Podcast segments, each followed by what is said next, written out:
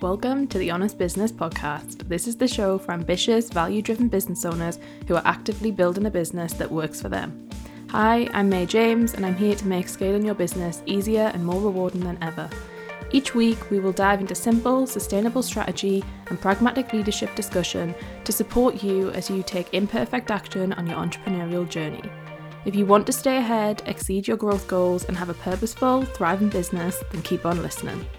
Hello, and welcome back to the Honest Business Podcast. I hope you are very, very well. You are joining me today for a really interesting episode, I hope. I'm going to talk about a recent sales experience, actually, number of experiences. I've had quite a few um, of things I was trying to buy or acquire for the business. So these are B2B business transaction experiences. And I'm going to share with you lessons that I took from them. So I have about 12 different things. And yeah, I just they're learnings that you can take from where things felt a bit challenging or things were disappointing or people missed the mark or actually it was really good and I really enjoyed certain things. And I thought this would be really interesting from a consumer's perspective, um, as someone who does buy a lot of stuff for their business, for you to learn and take away so that when you are trying to win clients, to serve your clients, to find new clients, make sure that in your sales process um, that you have these things in there. So let's dive into it. The first thing, and and what I just want to make this clear, it's gonna be quite um obvious what I'm about to say. like nothing that I'm gonna say is really wow, I don't think. But it's just a reminder for you, and it's also maybe to get you thinking about it in a different way and actually going through and auditing your current um, sales process, your current sort of marketing setup, and seeing have you got all of this in place and where can you improve? Because we can all improve all of the time. There's always stuff that we can be doing um, to make our sales process better for our potential clients. So, number one, you need to know your product. This sounds simple, but really important. If you are the person selling the service, whether that's you're the founder, whether you're a salesperson, part of a sales team, you need to know your product. And it's really clear when you don't and it's really challenging because it makes the sales process harder for the person that is trying to buy. And I think if you don't know your product or service well, it's really tricky because you're sort of selling something that you're not fully really bought into and you don't really get what what's next. The second point is do not have your link in your bio just be a direct Calendly link. What I mean by that is if you are saying go and book a call in the link in bio, or, you know, if someone's come across you and wants to buy from you, and all that there is is a Calendly link, but there's no context on that. There's no kind of context about what you do. There's no way I can find out more about you. There's no context. That becomes really tricky because you're sort of sort of booking a call, but you don't actually know them. Now, when people have just a Calendly link in their sorry if you can hear my stomach rumbling as well, by the way. I can hear it, so I don't know if you can or not. but I apologize. When you put that as just your pure link in your bio, you're kind of appealing and assuming that you're catering to people who are already really quite far down your funnel. So they're at the conversion stage essentially.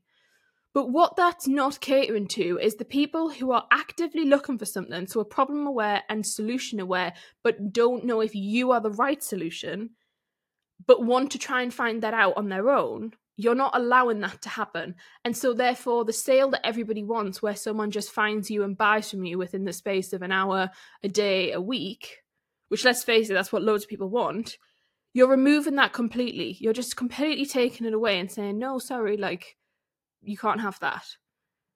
And that happened to me on numerous occasions. And it meant that I didn't even consider purchasing from those specific vendors, which is really sad, right? Because they might have been absolutely perfect. But because I couldn't find out enough, that didn't work.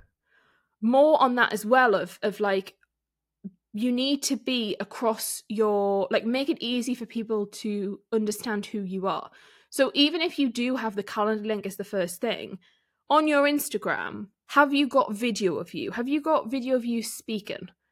Because often when you're looking for someone to work with or someone to buy from, people want to hear the person that they're buying from. They want to hear their voice. It helps to build trust, it helps to build that recognition.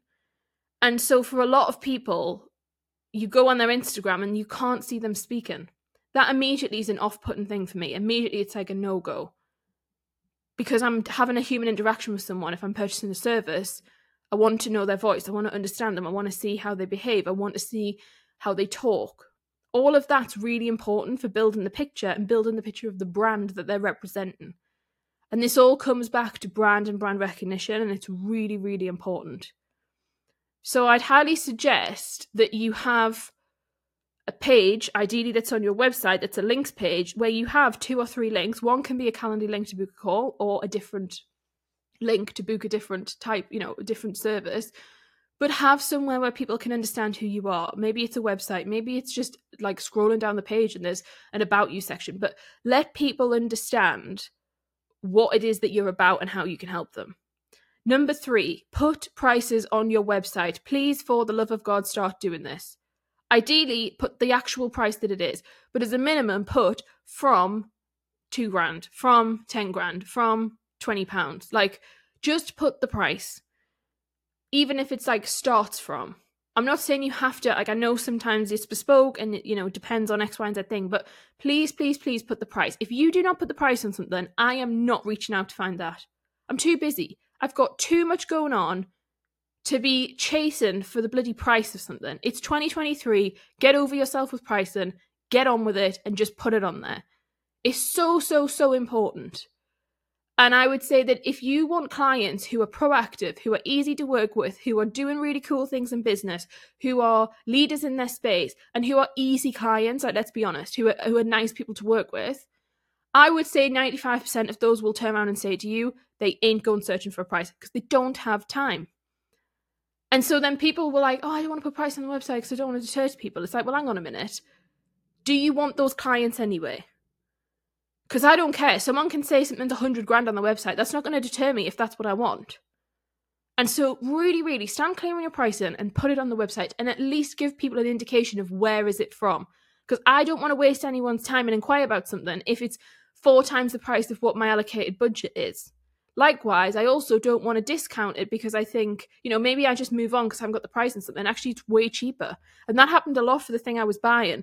The thing, the people that didn't have the price on the website, I know because of various other sources that actually they were lower priced. It's like, why are you not putting it on? Now, it just doesn't make sense. Number four, if you are nervous on a sales call, people can feel it. So please be confident. like, get your sales reps in. You need to be practicing your sales conversations, your sales activity. The only way that's going to get better is by you doing more of them. So, dedicate time to being better at it. Like, really sit there and say, right, I am going to get better at this because I have to, because my business depends on it. Having people on calls, especially if you're hiring someone else to do your sales calls, you need to make sure that they are confident because when you feel that energy, it's really off putting. Like if someone's really anxious on the call, or they can tell that actually they're like, I'm not sure about this, or they're really unprepared, it really comes across as a consumer. And it's been really interesting actually because I've had quite a few calls with various people, and some have been fab and some have been really good. Um, and it's been fabulous and really smooth and really easy, and others it's been interesting. like it's been a bit of a time. And actually on some of them I've had other team members on a call. Like I've had me and someone else, if it's something for a specific like department of the business.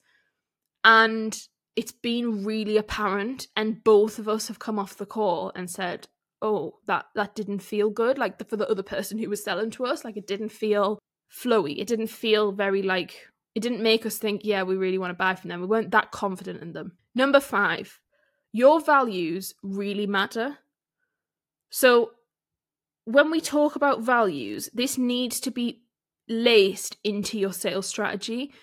The reason being is they help people convert quicker. So, I was reading through loads of different websites for various different things. As I say, this whole this whole sales experience thing, it's not on one experience, it's actually across multiple different purchases that I've made and multiple different options of potential vendors in those different things. And one thing that helped me to work out did I want to have a sales call with them or not, or what were they even going to go on a short list of people we might use? That came down to values and people who explicitly shared their values and said, like, this is what I stand for, this is what I believe in, this is the situation, this is our vibe those were easy yeses. Those were the ones where I was like, okay, yeah, we really like them, or I really appreciate that that's really open and honest, or I understand more about them as a person and them as a business. And so that in itself is really huge. Like your values will attract people, they'll also repel people, but that's what you want. You want it to help guide people through their sales, the sales funnel, but without you having to do anything. Like this is all stuff that you can create once, put on your website, and it's doing work for you whilst you're doing whatever you want to do in your life. That's really important and links back to the idea of number two that we were talking about. Number six, this is about differentiation and how you can be different. And I hope that this gives you something to think about and some thought because I think this is really exciting. So, you can be different and differentiate yourself by giving detail and depth. Appeal to the analytical buyer. Lots of people refrain from appealing to the analytical buyer because they think, oh, you know, people don't want like loads and loads of detail or they don't want to know loads and loads of things. But I am proposing that you do. You give detail and you give depth. Because when I was shortlisting things and looking at things. Um, and actually, you know, at some point, someone else in my team shortlisted them and sent them to me and said, right, well, what do you want to do out of this lot? A really quick way for me to do that was to look at the detail. I want to know specifics. So, for example, if I'm buying a product, I want to know paper quality. If I'm buying some sort of stationery, or I want to know how it's printed, or I want to know what sort of coating it has on it, or what's the delivery situation like get really clear on that. If it's a service, I want to know specifics on like how does a month to month process work? What does the date look like? How does um review look like? Like understanding their invoice and understand things like I want all of that there and be able to take it in, process it, and work out how that's going to fit in my business for my team. And again, this is all about me, me, me as the consumer. So when you're creating this stuff and putting stuff on your website, please stop thinking about you. It's not about you, and it never has been, and it never will be. It's about other people. And I think that's really important for you to always be mindful of and always think about. Give detail, give depth yes, for some buyer types, they're not going to be interested. Some of them are going to skim through it and be like, that doesn't work for me. Anyone who's an emotive buyer, it's unlikely they're going to be that bothered. But for those people who are analytical buyers, which a lot of people, if you're targeting advanced business owners, are and will be, they're going to want to see the detail and the depth. Because the detail and the depth is the extra mile that some other people just won't go for and just won't even go there. Number seven, I hope you're enjoying this episode. I hope this has given you some food for thought, and I hope it's kind of condensing. Like, this is a real sales masterclass in itself because we're basically just going through a checklist of things that you need to check and work out if you've got. And actually, it's quite advanced things that maybe you don't think about because it's not about the basics, it's actually about just little tweaks that you can make. So, number seven is around your personal brand. And my learning from this was your personal brand really matters. So, make it a thing present yourself well, understand what you stand for. This was really obvious in certain services that I was trying to acquire, um, where people had done this well, people hadn't done this well, some people just completely avoided it altogether. It was really interesting. And I will say, the people that had a strong personal brand or the businesses where there was somebody attached, it did make a difference. It made it easier for the know like and trust situation. It made it made it easier to have a solid belief that this person or this person's company would help me, would be the thing that I needed.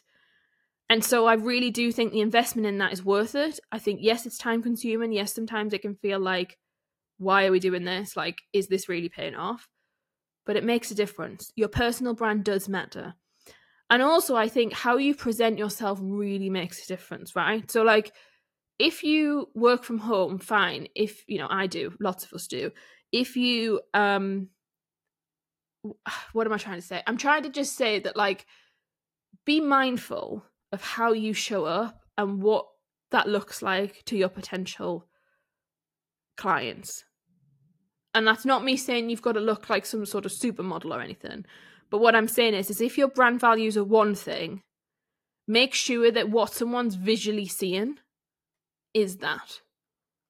Is it in alignment? Because if it isn't, and it's it can be really weird and jarring and conflicting when the website says one thing or your social media is saying one type of messaging, but then once you then become and have a conversation, and that doesn't make sense, it feels really conflicting for people.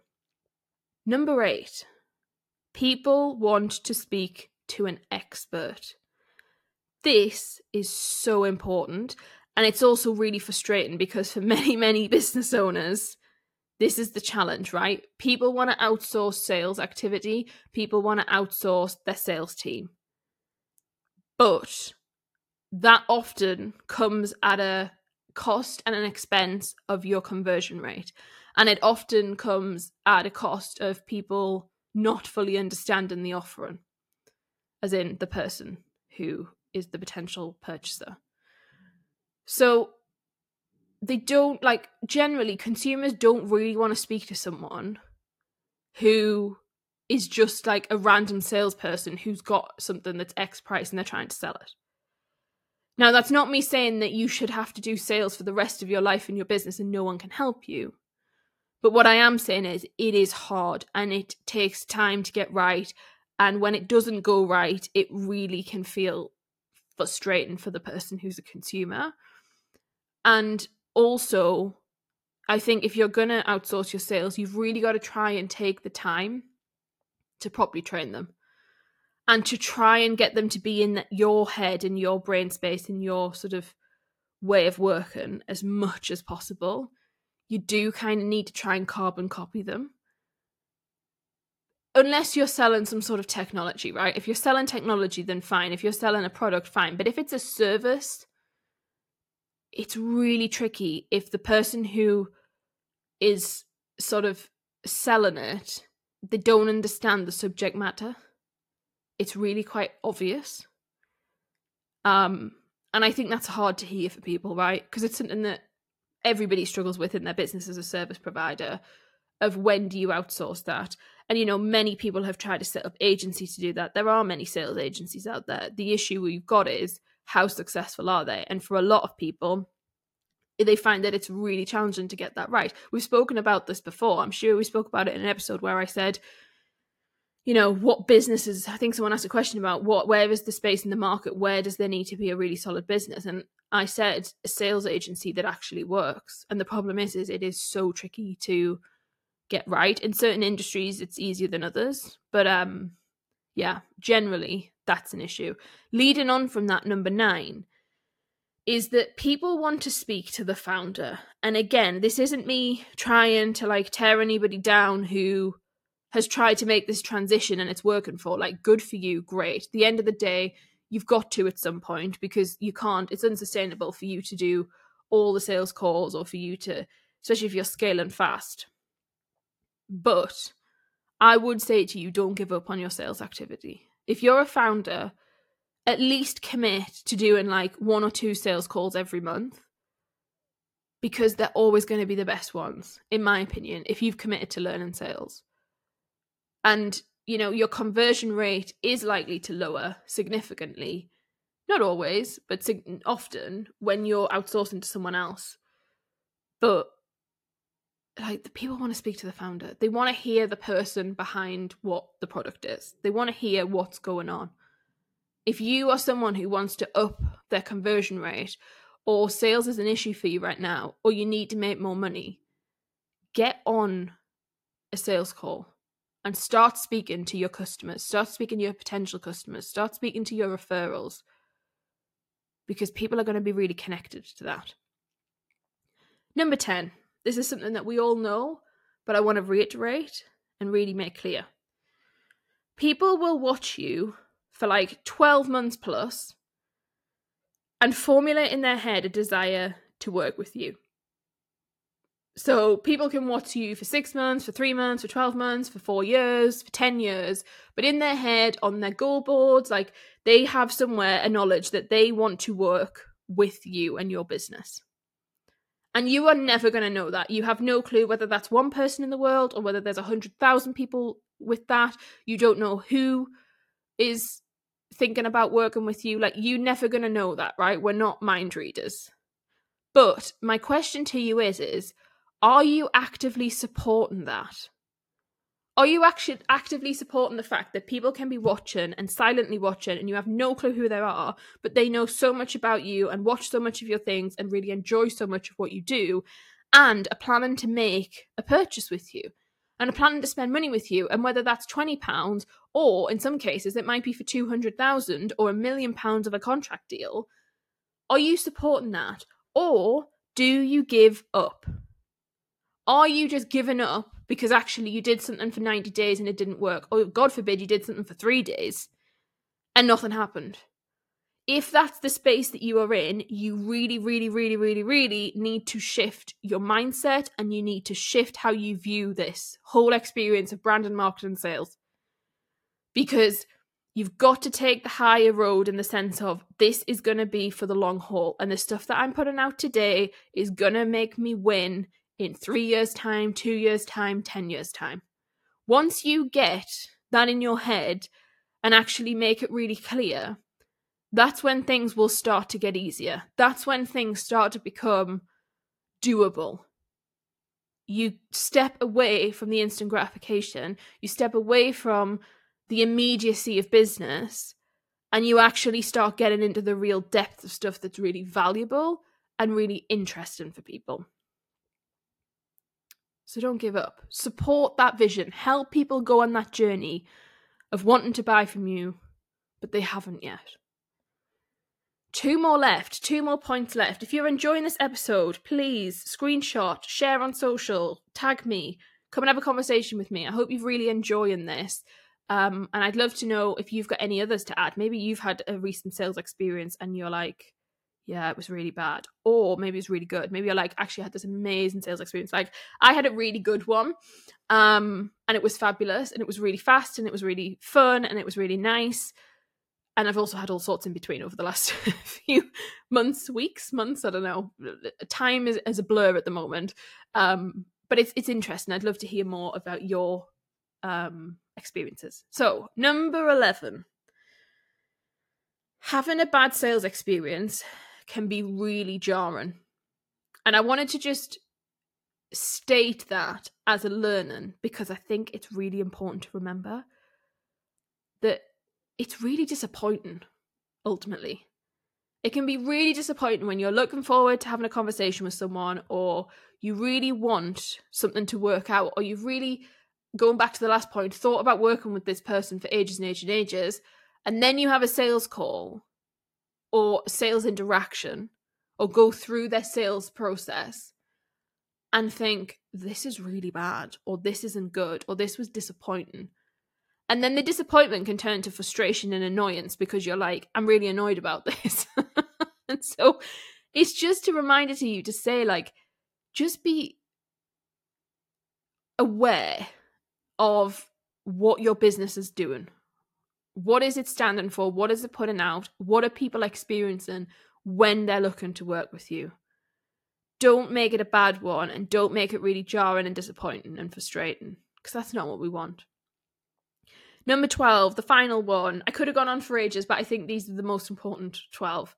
The final one is something I talk about a lot following up.